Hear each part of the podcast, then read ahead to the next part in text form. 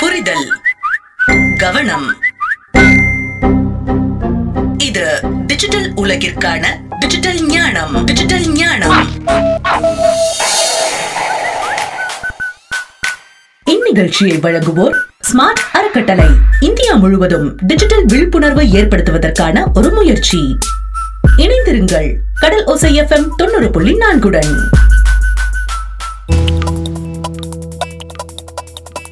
நேயர்களுக்கு வணக்கம். நான் லெனின். இன்டர்நெட், இணையம் மற்றும் டிஜிட்டல் உலகத்துடனான நமது தொடர்பு தினசரி அடிப்படையில் அதிகரித்து வருகிறது. டிஜிட்டல் ஞானம் தொடர் டிஜிட்டல் உலகின் அறிவை கொண்டு உங்களை மேம்படுத்துவதை நோக்கமாக கொண்டுள்ளது. டிஜிட்டல் பயனராக இருப்பதின் அர்த்தம் மற்றும் நோக்கம் என்ன என்பதை தெளிவுபடுத்துகிறது.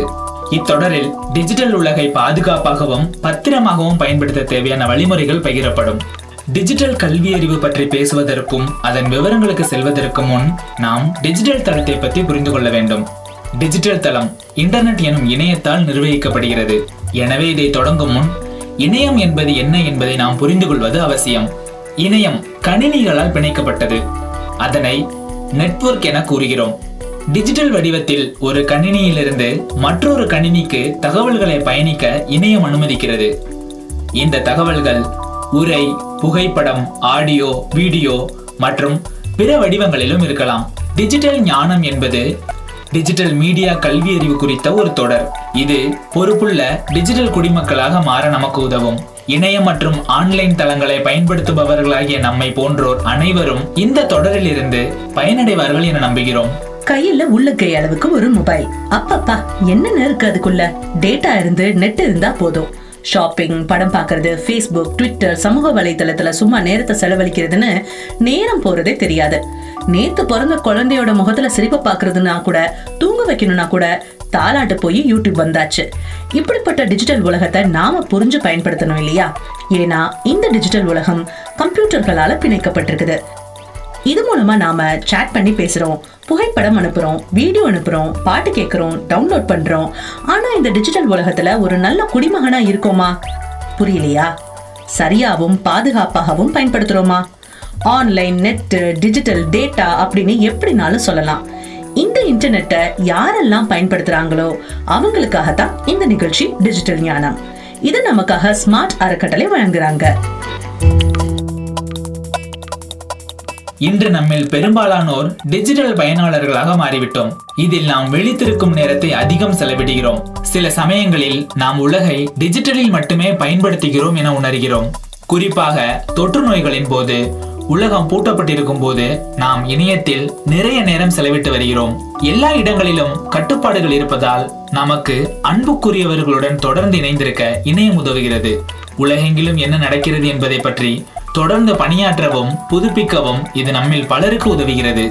கொரோனா வைரஸ் இல்லாத நிலையில் கூட இளைஞர்கள் எல்லாவற்றிற்கும் இணையத்தை பயன்படுத்துகின்றனர்.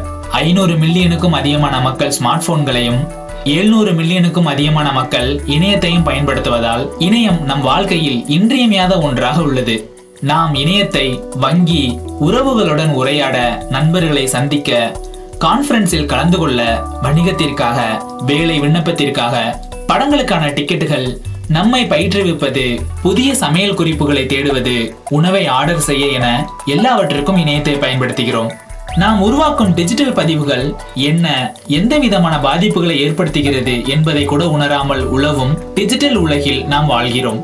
ஒவ்வொரு நாளும் நாம் பல்வேறு டிஜிட்டல் தளங்களில் பயணிக்கிறோம். அவற்றின் மூலம் தொடர்புள்ள நமது சொந்த டிஜிட்டல் உலகங்களை புரிந்து கொள்ளாமலும் அதிலுள்ள சலுகைகள் மற்றும் நம் கடமைகளை அங்கீகரிக்காமலும் செயல்படுகிறோம். பொறுப்பான பயன்பாட்டிற்கு நமக்கு அறிவும் ஞானமும் தேவை. சில பொத்தான்களை கிளிக் செய்து உலாவுவதன் மூலம் இணைய உலகம் நமக்கு தெரியும் என்று நாம் நினைக்கிறோம். இருப்பினும் தகவல்களை பெறுவதற்கான இந்த அவசரத்தில் கிடைக்கக்கூடியவற்றை நாம் சிந்திக்காமல் உட்கொள்கிறோம். பல தளங்களில் இருந்து ஒவ்வொரு நொடியும் தகவல்கள் நமக்கு வந்து கொண்டே இருக்கிறது. அதை பகுத்தறிந்து பயன்படுத்த திறமை இல்லை என்றால் நாம் எளிதான இரைகளாக இருக்கலாம். யாருக்கு நுகர்வோர் மற்றும் தவறான தகவல்களை பரப்புபவர்கள், திருட்டுக்கள், மோசடி மற்றும் சில நேரங்களில் கூட துஷ்பிரயோகம் எனப்படும் சைபர் புல்லிங், சைபர் கிரைம் ஆகியவற்றில் சிக்க நேரிடும். நாம பயன்படுத்துற இந்த டிஜிட்டல் மூலமா, பதிவுகள் மூலமா நமக்கு ஒரு பிம்பத்தை இந்த டிஜிட்டல் உலகம் உண்டாக்குது. அது எப்படி? சில நேரம் ஒரு ஆப்பை டவுன்லோட் பண்றோம்னா அது நம்ம கான்டாக்ட்ஸ், போட்டோஸ் எல்லாத்தையும் பயன்படுத்தலாமான்னு கேட்கும். ஏன் சில நேரம் லொகேஷனை கூட ஆன் பண்ண சொல்லும். நாமளும் செய்வோம். இப்படி பல வழிகள் மூலமா நம்ம டேட்டாவை வச்சு நமக்கு ஒரு பிம்பத்தை உண்டாக்குது. பல நேரங்கள்ல நாம நம்மளை பத்தி என்னென்ன டேட்டாவை பகிரணும்னு கூட மறந்து போயிடுறோம். எத்தனையோ படிச்ச விழிப்புணர்வு உள்ள ஆட்களோட ஃபேஸ்புக், இன்ஸ்டாவை கூட ஹேக் பண்ணிடுறாங்க. இப்படி சைபர் புல்லிங், சைபர் கிரைம்னு இணைய திருட்டுல ஏகப்பட்ட கேஸ் இருக்கு. எப்படி சமீபமா நம்ம ராமநாதபுரம் மாவட்டத்துல கூட 2-3 கேஸ் வந்ததா செய்தித்தாள்கள்ல வந்தது. சோ இப்படிப்பட்ட இணையத்தை நாம சரியாவும் பாதுகாப்போடையும் பயன்படுத்துறோமா, விழிப்புணர்வோட இருக்கோமா அப்படின்றதுக்காகத்தான் இந்த டிஜிட்டல் ஞானம் நிகழ்ச்சி. இணையம் மூலம் நாம் நம் சொந்த உலகத்தை உருவாக்கியுள்ளோம். இது நம்முடைய இடம் என்று உணர்கிறோம். நம் மின்னஞ்சல் கணக்குகள் நம்முடையது, ஷாப்பிங் தேர்வும் நம்முடையது. இந்த இடத்தை பற்றி எல்லாம் நமக்கு தெரியும் என்று நாம் எண்ணுகிறோம். இங்குதான் நாம் தவறு செய்கிறோம். நிஜ உலகத்தில், அதாவது நாம் யதார்த்தமாக வாழும் உலகத்தில் நாம் எப்போதுமே கற்றுக்கொண்டிருக்கிறோம். மேலும் அவை விதிமுறைகளால் நிர்வகிக்கப்படுகின்றன. செய்ய வேண்டியவை மற்றும் செய்யக்கூடாதவை என பல உள்ளது. அதுபோல் டிஜிட்டல் உலகத்திலும் பொறுப்புடன் நாம் செயல்பட வேண்டும். எடுத்துக்காட்டாக, நீங்கள் ஏடிஎம் பயன்படுத்தும் போது உங்களுடைய ரகசிய எண்ணை யாரிடமும் பகிர்ந்து கொள்ளக்கூடாது என்பதை நினைவில் வைக்க வேண்டும். நாம் பணம் எடுத்து முடித்ததும் வெளியேறும் போது நம் கார்டை அகற்றிவிட்டோமா என்பதை நினைவில் கொள்ள வேண்டும்.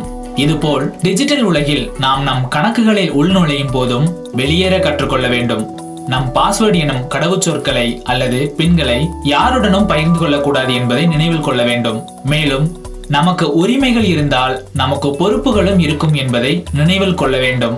பொறுப்புள்ள டிஜிட்டல் குடிமகனாக இருக்க முதலில் இணையத்தை பற்றி புரிந்து கொள்வது முக்கியம்.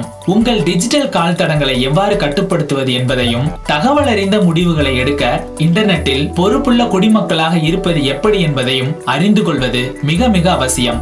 இதுதான் டிஜிட்டல் கல்வி அறிவு என்று அழைக்கப்படுகிறது.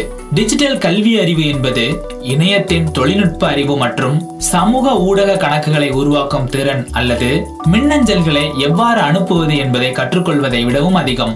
இது பலவிதமான நெறிமுறை, சமூக மற்றும் பிரதிபலிப்பு நடைமுறைகளை உள்ளடக்கியது. பாரம்பரிய அர்த்தத்தில் கல்வி அறிவு என்பது கணக்கிடுவது, கேட்பது, பேசுவது, வாசித்தல், எழுதுதல் மற்றும் விமர்சன சிந்தனை. இப்படிப்பட்ட திறன்களை கொண்டிருப்பதன் மூலம் சிந்தனைகளையும் கற்றுக்கொள்ளும் காரணியையும் வளர்த்துக் கொள்வதோடு சமூகத்தில் பயனுள்ள மற்றும் அர்த்தமுள்ள வழிகளில் ஈடுபட முடியும். டிஜிட்டல் கல்வி அறிவும் சில திறன்களை உள்ளடக்கியது. அவை டிஜிட்டல் உலகை புரிந்து கொண்டு பொறுப்புடன் பயன்படுத்தும் திறனை வளர்ப்பதாகும். கடல் ஒசையின் டிஜிட்டல் ஞானம் என்கிற 5 எபிசோட்களை கொண்ட தொடரில் நாங்கள் டிஜிட்டல் இடத்தை பற்றிய விழிப்புணர்வை உருவாக்குவோம். தகவல் அறிந்த பயனராக இருக்க உங்களுக்கு பயிற்சி அளிப்போம். மேலும் நல்ல டிஜிட்டல் குடிமகனாக மாற உதவுவோம். உங்களை அல்லது பிற சக டிஜிட்டல் குடிமக்களை காயப்படுத்தாமல் டிஜிட்டல் இடத்தை பொறுப்புடனும் மற்றும் பாதுகாப்பாக எவ்வாறு பயன்படுத்துவது என்பது பற்றியும் கற்றுக் கொடுப்போம்.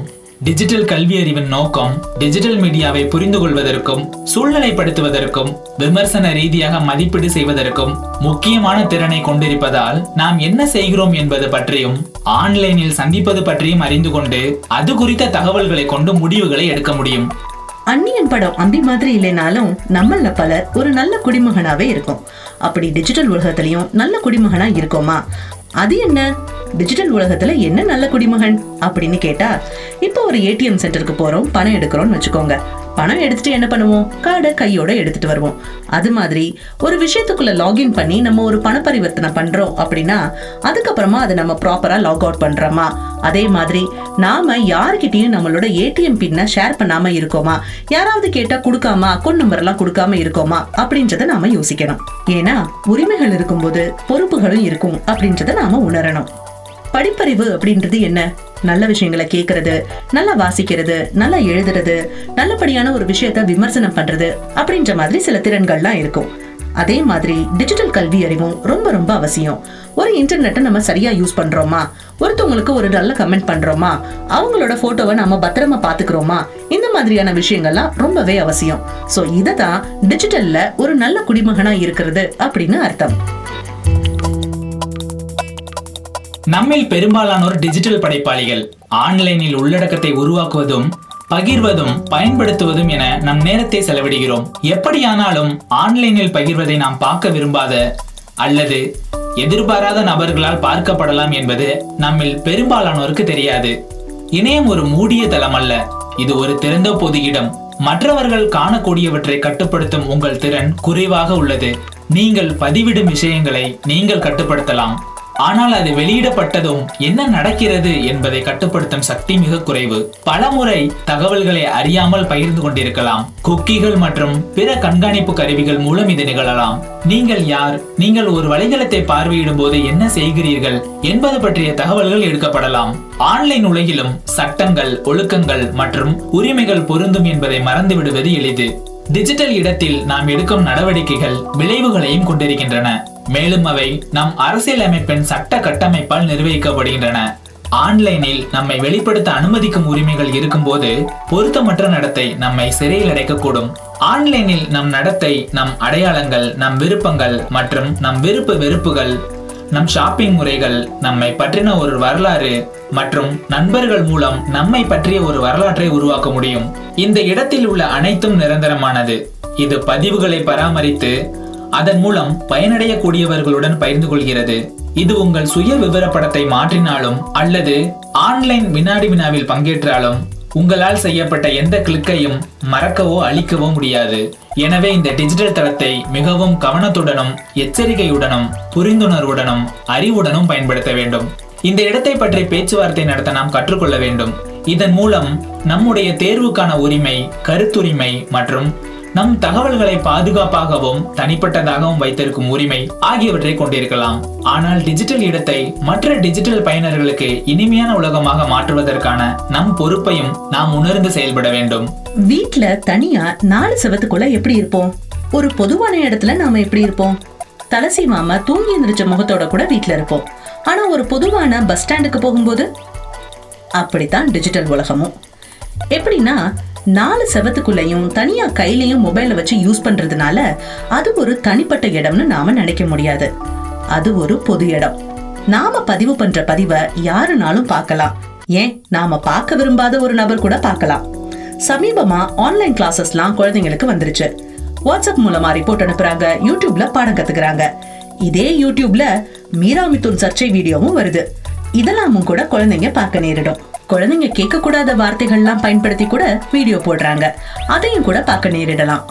ஏன் இதெல்லாம் பார்க்க நேரிடுது? ஏன்னா இது எல்லாத்தையும் நாம பார்க்குறோம் அப்படின்றதுனால. ஸோ இப்படி நாம என்ன விஷயங்கள்லாம் பார்க்குறோமோ அதோட டேட்டாவை வச்சு நமக்கான ஒரு பிம்பத்தை உருவாக்கி அந்த பிம்பத்துக்கு ஏற்ற மாதிரியான தகவல்களை இந்த இன்டர்நெட் நமக்கு கொடுக்குது. அப்படிப்பட்ட இடத்துல நம்ம சுய விவரம், பாதுகாப்பு, கவனம் எவ்வளவு முக்கியம், ரொம்பவே அவசியமானது இல்லையா? அதுக்காக தான் இந்த டிஜிட்டல் ஞானம் நிகழ்ச்சி. இந்த நிகழ்ச்சியில 5 எபிசோட்ஸ் இருக்க போகுது. யாரெல்லாம் இன்டர்நெட் யூஸ் பண்றாங்களோ, யாரெல்லாம் இந்த டேட்டா கார்டு போட்டு நெட்டை யூஸ் பண்றாங்களோ அவங்க எல்லாத்துக்காகவும் தான் இந்த நிகழ்ச்சி. இந்த நிகழ்ச்சியை நமக்காக வழங்குறாங்க ஸ்மார்ட் அறக்கட்டளை. வணக்கம்ண்ணா, நான் கடல் ஒசை எஃப்எம்ல இருந்து உங்கள்கிட்ட ஒரு இன்டர்வியூ எடுக்கிறதுக்காண்டி வந்திருக்கேன். உங்கள் பேர் என்னன்னா? என் பேர் சேகர். எங்கேருந்து பேசுகிறீங்க? பாம்பன் கிளக் வலசை. இன்னைக்கு எதை பற்றி கேட்க வந்திருக்கேன்னா, உங்கள்கிட்ட சமூக வலைதளங்கள், அதாவது இன்டர்நெட்டில் எது எது பதிவிடலாம், எது எது பதிவிடக்கூடாது, அதை பற்றின கருத்து என்னது? மறக்க முடியாத சில அனுபவங்களை அதில் நண்பர்களுக்கு ஷேர் பண்ணலாம். ஒரு வேலை வாய்ப்புகள், நிகழ்ச்சிகளை கொடுக்கலாம். பிரயோஜனப்படக்கூடிய விஷயங்களை நம்ம சொல்லலாம். ஆனால் பதிவிடக்கூடாது அப்படிங்கிறதுன்னு எடுத்துக்கிட்டோம்னா, இன்றைக்கி நிறையா ஆபாச விஷயங்களையெல்லாம் அதில் போடுறாங்க, அது தப்பு. மற்ற வன்முறைகள் தூண்டுற மாதிரி, மற்றவங்க மனசை காயப்படுற மாதிரி, மற்றவங்க மனசை புண்படுற மாதிரி விஷயங்களையெல்லாம் தயவு செஞ்சு போடக்கூடாது. சோசியல் மீடியாவில் எந்த விஷயத்தை ஷேர் பண்ணக்கூடாது அப்படின்னு நான் எனக்கு தெரிஞ்சதை நான் உங்கள்கிட்ட சொல்கிறேன். ஃபஸ்ட்டு உங்களோட ப்ரைவேட் ஃபோட்டோஸ் அண்ட் வீடியோஸ் இதை நீங்கள் அப்லோட் பண்ணாதீங்க. அப்புறம் உங்களோட பர்சனல் இன்ஃபர்மேஷன் இல்லைனா டீட்டெயில்ஸு. பர்சனல் இன்ஃபர்மேஷனாக உங்களோட பெயர், முகவரி, அப்புறம் உங்கள் birthday date, phone number, bank account details, இந்த மாதிரி விஷயத்த நீங்கள் யார்கிட்டையும் ஷேர் பண்ணிக்காதீங்க. அப்புறம் உங்களோட ஃபினான்ஷியல் ஸ்டேட்டஸ் அதையும் நீங்கள் ஷேர் பண்ணிக்காதீங்க. அப்புறம் மற்றவங்களுக்கு எரிச்சல் ஊட்டுற மாதிரி கமெண்ட்ஸ் இந்த இதெல்லாம் நீங்கள் போஸ்ட் பண்ணுறதை அவாய்ட் பண்ணுங்கள். அப்புறம் நீங்கள் எங்கேயாச்சும் வெக்கேஷன் போனீங்கன்னா இல்லைனா ஒரு டூர் எப்படியாச்சும் நீங்கள் அங்கே போனீங்கன்னா அங்கே எடுத்த ஃபோட்டோஸு, வீடியோஸு இதெல்லாம் நீங்கள் போஸ்ட் போடாதீங்க.